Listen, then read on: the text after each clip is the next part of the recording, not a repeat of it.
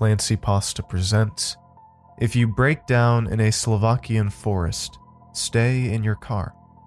Written by Mike Jesus.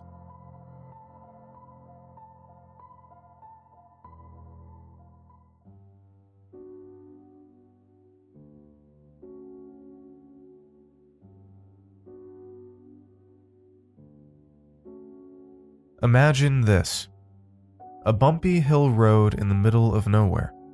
The forest is so thick and overgrown that even on a clear Sunday morning, you need to keep your headlights on. The trees tower high above you and extend everywhere the eye can see. A hundred years ago, these dark hills were a complete mystery to the local population. They still are. Now there's just a poorly kept road leading through them. Also, imagine this a bad hangover.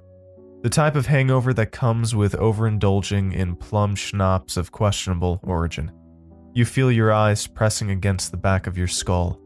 The concept of enjoying food without dry heaving seems like something you'll be able to experience late next week.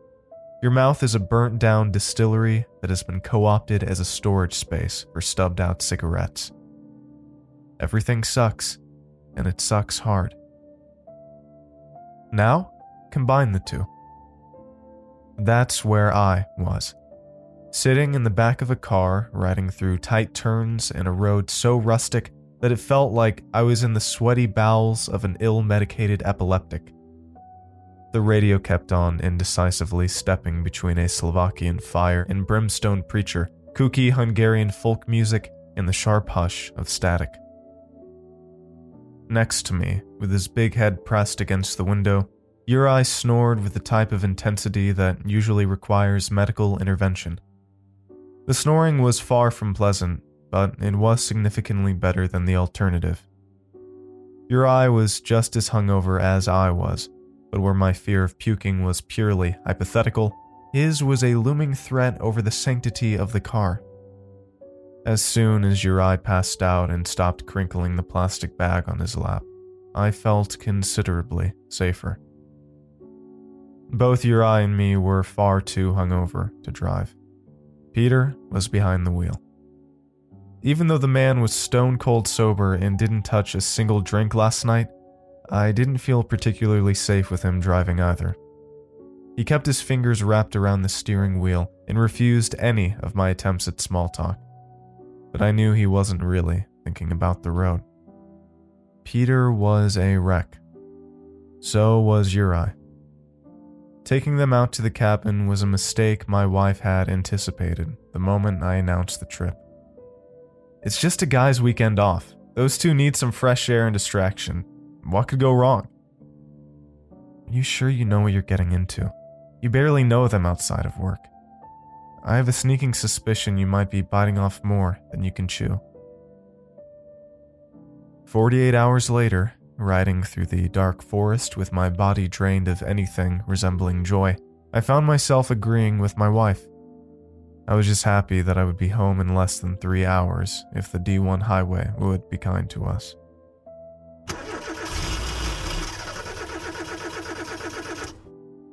The congestion on the D1 quickly became irrelevant.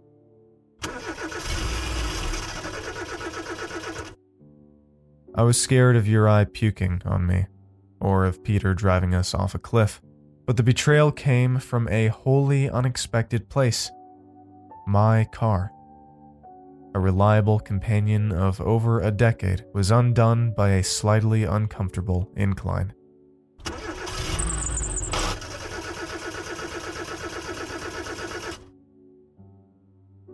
What's happening? Peter's broken hearted trance was cracked by our sudden stop. Is this. Shit. Shit! Shit! The car started to slide backward. Before we knew it, we were off the road with the front of the vehicle peeking out of a ditch and the back bumper intimately acquainted with a tree. Uh? Uri woke well after impact. Ugh he said, assessing the situation. Then he vomited in the plastic bag he'd been clutching the whole way from the cabin. The damage was worse than expected. The engine had petered out on our way up the hill, but a bad engine can sometimes be persuaded to carry you to the nearest gas station on faith alone. What made any chance at a return to civilization nil was that our meeting with the tree caused one of the wheels to dislodge. There was no way to attach it back. The lug nuts were elsewhere, probably causing an overzealous squirrel terrible pain elsewhere in the forest. So there we were, stuck in a forest darker than sin in a car smelling of puke. My phone was out of battery. Peter's cell was sitting at 9%, and Uri didn't believe in phones. Luckily, my insurance was quick to contact a tow truck. Unluckily, the closest one in my network was about six to eight hours away. The air outside of the car made the situation considerably more bearable. Somewhere beyond the trees, there was a heat wave burning up the country, but in the shade of the woods, it was almost chilly. Almost. The air in the forest was perfect. It also didn't smell like vomit, which was a big plus. Uri got out of the car after me and emptied out the plastic bag a good 10 meters away.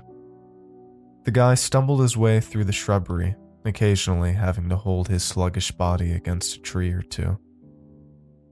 I appreciated the courtesy. What I didn't appreciate is him stuffing the bag into the pocket of his shorts. Might puke again, Uri said when he noticed me noticing. When I told my wife Uri had just gotten out of a six year relationship, she was surprised he ever had one to begin with. After the cabin weekend, so was I. The forest was completely silent. All that could be heard was the rustling of trees from that ever so gentle breeze. It was nice. Almost. The stillness of the woods had made our lack of things to talk about much more apparent. So, this, uh, kinda sucks. Yeah. Should we, uh, go check on Peter? Yeah. Peter was still sitting in the driver's seat, slumped over and staring off into the trees. He was back to thinking about the phone call he received last night. He was back to thinking about Bara. My knock on the window startled him. Hey, Peter, I think me and Uri are going to go wait on the road and see if we can get someone to give us a ride to a gas station or something. Want to join? It's Sunday morning. It's Slovakia. We're in the middle of nowhere. There won't be any cars. Yeah. The scent of puke and distillates drifted by me. Pete's right. No cars today. Uh, so what? We just sit here for six hours doing nothing? Guess so. Yeah. Maybe eight, Peter added. That's where I was stuck in the middle of a forest with someone who had just gotten out of a six year relationship and someone who had been an accessory to a failing affair, all with a hangover to boot. Did you hear that? Peter's expression suddenly changed. He got out of the car and turned towards the forest, his brow furrowed in focus. I heard it. A sweet song of gentle melancholy came from the darkest part of the woods. The words were completely foreign to me, but there was something within the music that spoke to me. There was something in the song of the forest that wanted me to get closer. Woman singing, Uri said. Should we go look? Obviously not, I said out of reflex. Back when my grandmother was around, back when the cabin in the woods was hers, she told me stories. Stories of the forest and the creatures that dwell within it, of dumb travelers who ended up where they were not meant to be. I didn't recall anything specific about sweet songs and dark forests, but I wasn't planning on taking any chances. Yeah, I should probably stay with the car. Wouldn't want to bump into a bear or something, Peter said. It does sound mighty nice, though. The song was indeed beautiful. I was still feeling like a walking corpse, but the sweet voices coming from the darkness were a balm to my tired soul. With the trees shivering above us and that gentle gust in the wind, things seemed peaceful.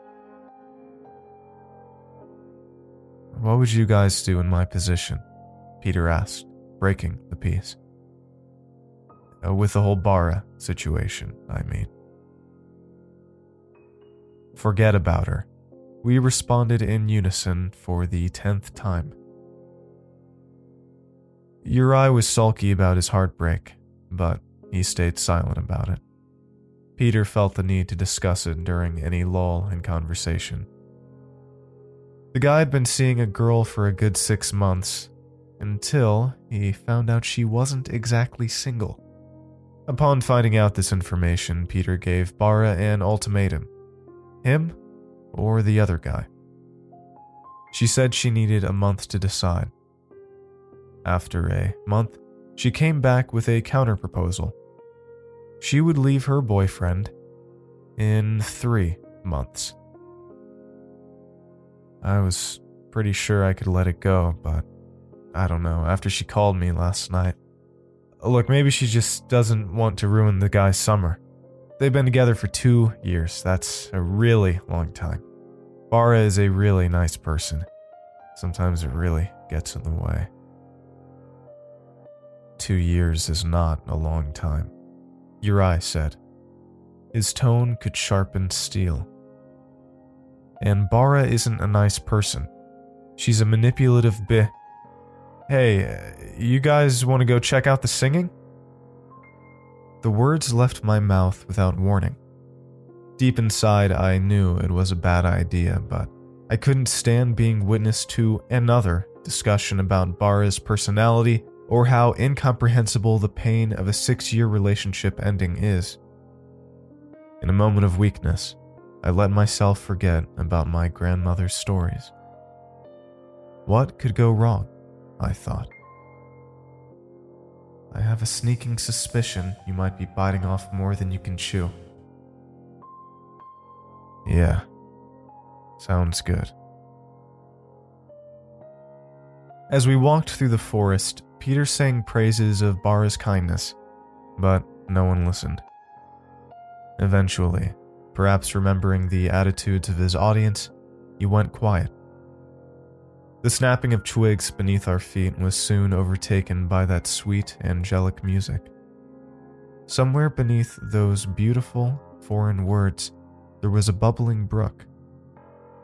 All that stood in our way was a thorny bush. A memory of my grandma's wrinkled hand shot across my mind like cannon fire. Guys, I said, on second thought, this might not be the best idea. Something really bad could be hiding behind that bush. Maybe we should get back to the car. It is kind of scary, Uri said. Maybe you're right. Peter stayed silent.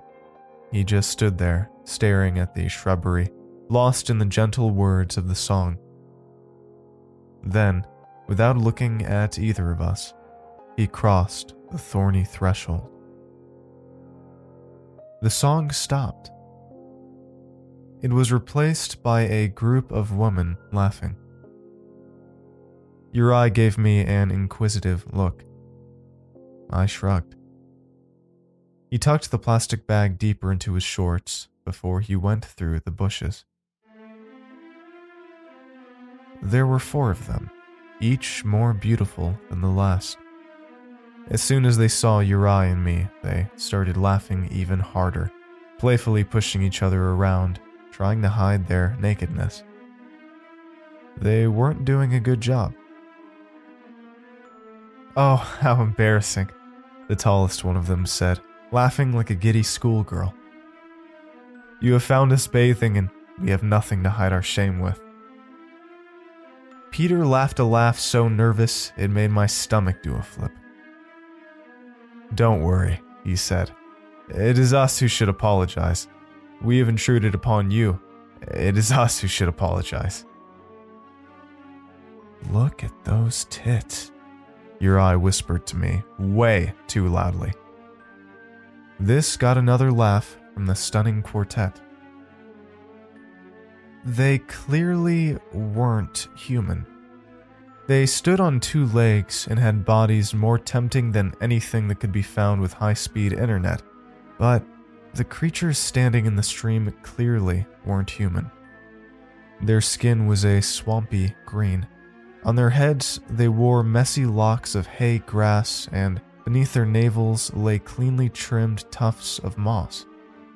Even though their eyes resembled those of a fish, the creatures regarded us with gazes full of sex. They clearly weren't human, but in that moment it didn't seem to matter. All that mattered was their unearthly beauty. I found my thumb caressing the edge of my wedding ring. I stopped immediately. My wife would kill me if she found out I tried fucking some mysterious forest creature. Well, uh, ladies, sorry to interrupt your bath time. Me and my friends should probably get going. I took a step backward, hoping that Uri and Peter would follow. They didn't. Nonsense, the most voluptuous of the creatures said. We rarely get visitors around these parts, especially not ones as handsome as you three. Please, let us treat you to a meal in our humble abode. I could use a bite to eat, Uri said. We would be honored to join you for a meal. My friends did a fair amount of drinking last night, and I'm sure they would appreciate some food. We were riding through the forest, and I. We. Peter's face went red. We're waiting for a tow truck. The quartet of vixens giggled once more. Their laughter was beyond pleasing, but in the back of my head, I could sense my wife's judgmental gaze. My grandma's shaking hands were pulling me back to the car. Guys, I don't know. Maybe we should go back to the road and wait for it. There is one little problem, said the forest creature on the right, who made a bare minimum effort to contain her breasts. Oh, yes, a little problem, said the one on the left who made no effort to cover herself at all. We live in the forest and we have no clothes, they said in unison. Nor do we wish to wear any. We hope you don't mind, said the tall one. We're free spirits out here. Oh, don't worry about it. We're all modern here. We have no problem with nudity, said Peter, still blushing. I'm a free spirit too, said Uri. When the creatures of the pond stopped covering themselves, he nudged me in the rib, just in case I didn't notice. I noticed. Feel free to stare, said the voluptuous one. It would be a shame to see the forest's gift go to waste. They walked beside us through the forest, at first, it felt as if we were just randomly stepping through bushes, but the longer we walked, the more I noticed a path starting to form beneath our feet. The voluptuous one slipped her hand into Uri's. He didn't resist in the least bit. It didn't take long for the nervous small talk to descend into both Uri and Peter talking about their freshly ended loves. After spending 48 hours with the two, I figured every social interaction inevitably led to that. The way that the two spoke of their past loves on their forest paths, however, was different. Uri suddenly became the instigator of the breakup. He knew full well that the girl he was with was a bad match for him. She was too traditional, too sucked into the machine. He wanted to end it before it got too serious. At no point did Uri mention his marriage proposal and how unfair it is she changed her mind. Peter also told a radically different story. Bara wasn't a one of a kind or a living goddess.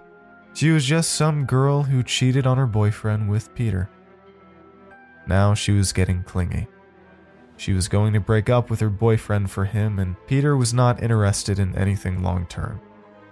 Last night he called Bara to check up on her, and she threw a giant fit on the phone that lasted multiple hours. The two well endowed vixens didn't question any of the story. They fawned over him, calling him a treasure. Soon enough, the three of them were walking in a friendly embrace.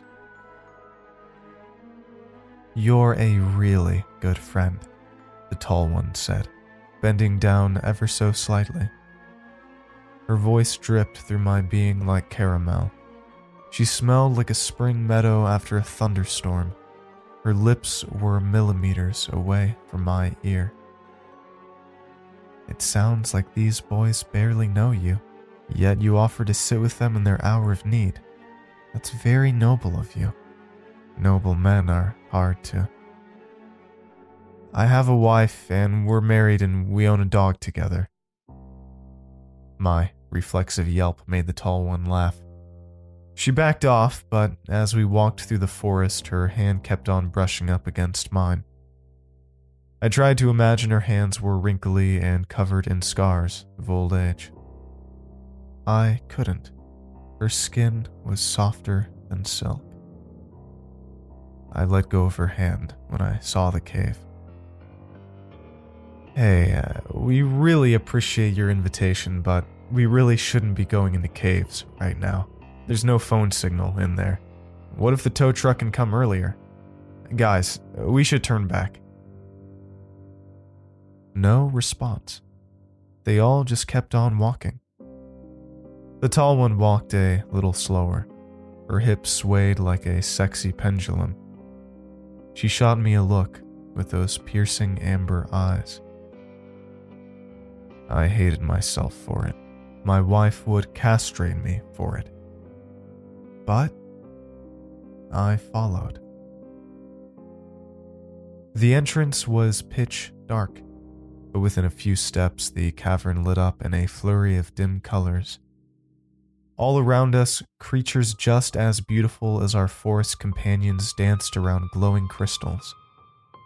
There was something within those crystals, something that moved, but it was impossible to pay attention to it. My eyes were glued to the sensual performance. The way those creatures moved, the way they pressed themselves up against the crystals. I found myself toying with my wedding ring again. Past the glowing, spacious cavern, there was a small stone chamber lit with candles. A roughly chiseled table extended from the ground with three tree trunks before it. Sit, the voluptuous one said, leading Uri to the table. Sit and wish for whatever food your heart most desires. Eat your fill and drink to your heart's content. Once your stomachs have been satisfied, we have a surprise for you. Dabrohut, the large breasted creatures sang as they fought for a spot on Peter's lap. He let them both sit. They still playfully shoved each other, fighting over Peter's attention. Peter enjoyed that. There was nothing on the table just moments prior, but somehow, in the flicker of the candlelight, two paper bags materialized. They bore the unmistakable logo of Pavel's Bistro. The sight of the double Chipotle cheeseburger was mouthwatering, but I needed something more. My hungover stomach demanded a meal of pure meat and grease. A pork knuckle glistening straight from the oven. Next to it lay a mug of frothy beer. I leaped at the cutlery starving to cut off a chunk of meat. The moment my hands touched the knife, however, the tall one slid into my lap. She grabbed the utensils from me and started to carve the meat herself. You've done enough already. Let me feed you. Her gentle lips brushed against my ear. You can stay as long as you want. After lunch, I have a special surprise for you. No one should spend his weekend with two heartbroken boys and not be rewarded for it. Her buttocks wiggled as she moved the dripping fork towards my mouth. The meat smelled of smoke and honey. When the soft flesh entered my mouth, I, for a second, felt utter, undeniable bliss. But then something sharp cut across my mind. I have a sneaking suspicion you might be biting off more than you can chew. I spit out the meat and got up. This barely phased Peter and Uri. Even the tall creature didn't seem particularly angry.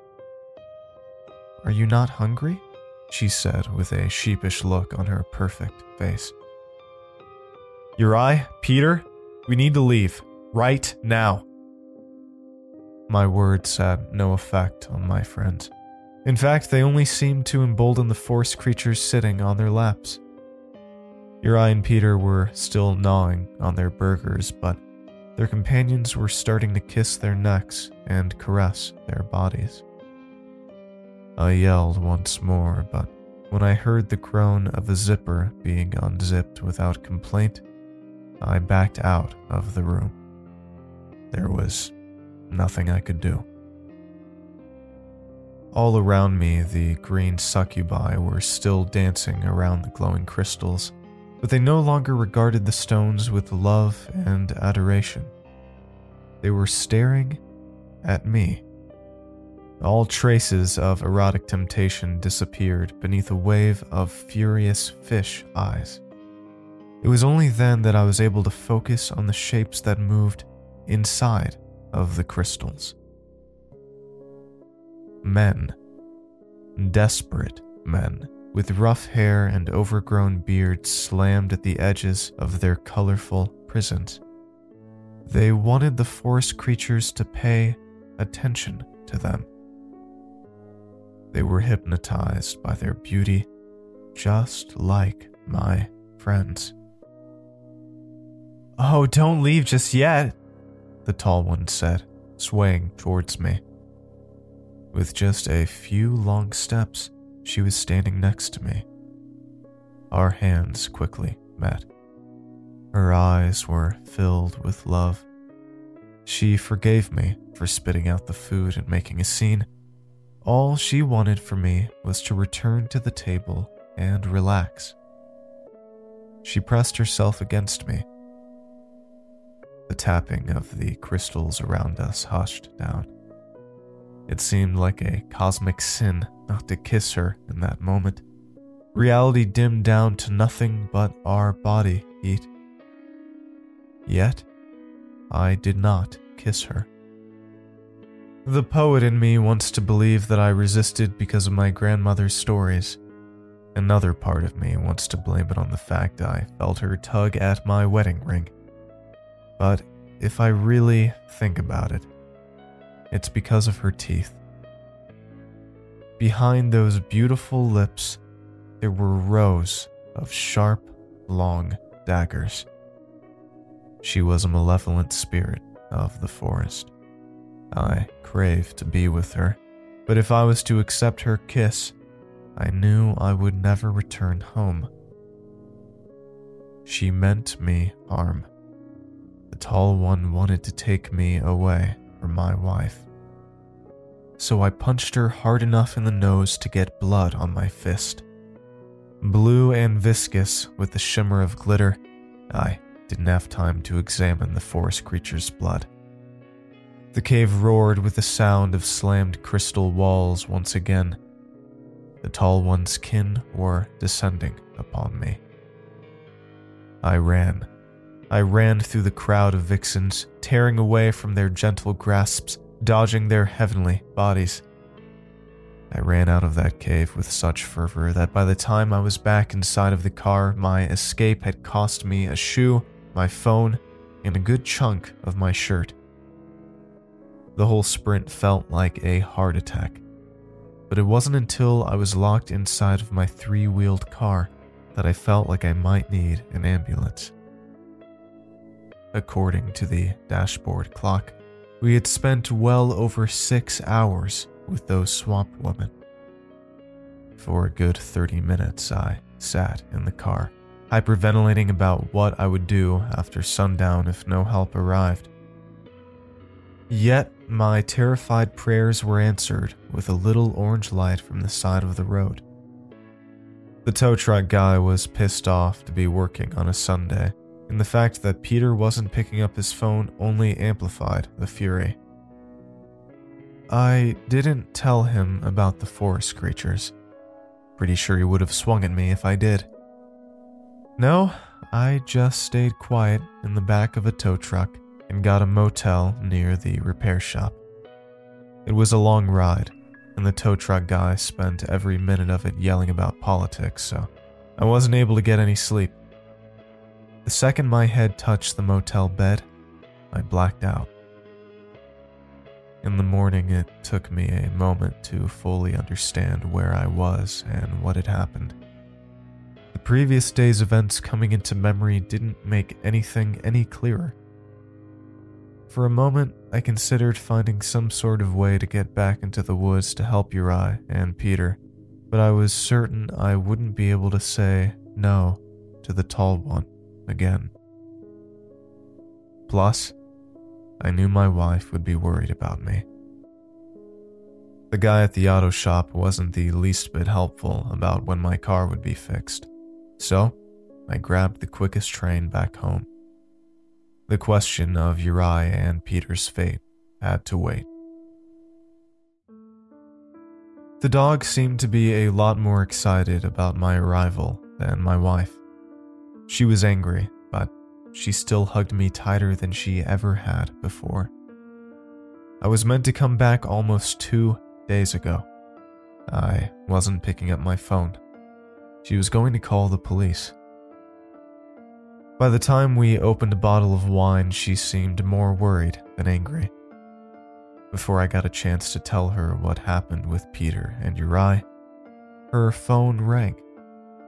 She was finally getting an answer to her 56 missed calls. But I was in the room with her. She listened to the phone for a second and then passed it to me. It was Uri and Peter. Their voices were animated, filled with more energy than I heard all weekend. They had found my phone near the cave and charged it at a gas station that was a bit of a hike from the woods. They were calling me to tell me they are fine. Within a minute, both of them started going into detail about how much fun they were having with their new forest friends. Putting them on speakerphone without giving context to my wife was a bad idea. Uri and Peter shrugged off all of my suggestions that they were put under some sort of a spell, that they were being used. Apparently, they were having the time of their lives. It wasn't until I mentioned I'm considering calling the police that they started to take me seriously. They said they weren't breaking any laws. They said they were staying in the cave of their free will. They begged me not to take away their happiness. So, I didn't. Instead, once we got off the phone and I explained the matter to my wife, I tried to contact Bara and Uri's ex fiance. Bara seemed wholly uninterested in my messages, but Uri's ex actually went out to look for him. Even though my wife only heard a strategically redacted version of our forest adventure, she was fully committed to finding out how the situation would be resolved. Every day, she asked me whether Uri's ex had found out anything new about the potentially imprisoned duo. When the phone call finally came in, we both listened intently on speakerphone, but were underwhelmed. Uriah's ex had picked him up from the side of the road and sat down with him at a gas station cafe. Apparently, he was in desperate need of a haircut and his clothes smelled terrible, but aside from that, he was happier than she had ever seen him. He assured her he was doing great in his new cave life. He wouldn't listen to reason and insisted he would take great personal offense if she called the cops. After their talk, Uriah's ex dropped him off back at the edge of the forest and then decided to drop the matter entirely and move on with her life. She suggested we do the same. I called them back a couple times from my wife's phone. Weeks later, Uriah and Peter still insisted they were having the time of their life. They also insisted in describing, in detail, the acts that their new lifestyle involved. They spoke with the gentlest of lisps, and their capacity to pick up on other topics of conversations aside from sex had diminished considerably. They started suggesting I visit them. Soon enough, they demanded it. It was during these feverish sales pitches that their voices suddenly disappeared. Someone else took the phone someone with a voice like a gentle spring breeze. She said she wasn't angry about me punching her in the face. She said that we all get nervous sometimes. She still had my shoe. Sometimes, on the nights when she couldn't stop thinking about me, she smelled it. She was waiting. That night, I let myself indulge in the ecstasy of the tall one's voice. I rode my phone battery all the way until its bitter end. Yet in the morning, I deleted the number. I knew that if I could call her whenever I wished, if I could let myself surrender to the tall one's influence whenever life got too difficult, I would end up just like Uriah and Peter did. The inability to contact her would make her absence bearable. The moment I deleted the number, I decided to take a page out of Bara's book and pretend nothing had ever happened. I live in hopes that my longing for the strange forest creature will eventually subside, that it will be buried beneath the commitments of my marriage, of more dogs, of kids. Yet, just in case it doesn't work out with my wife, I keep a little mental snapshot of the spot where my old car breathed its last. If my marriage goes to shit, I wouldn't mind taking a bumpy ride down a rustic forest road.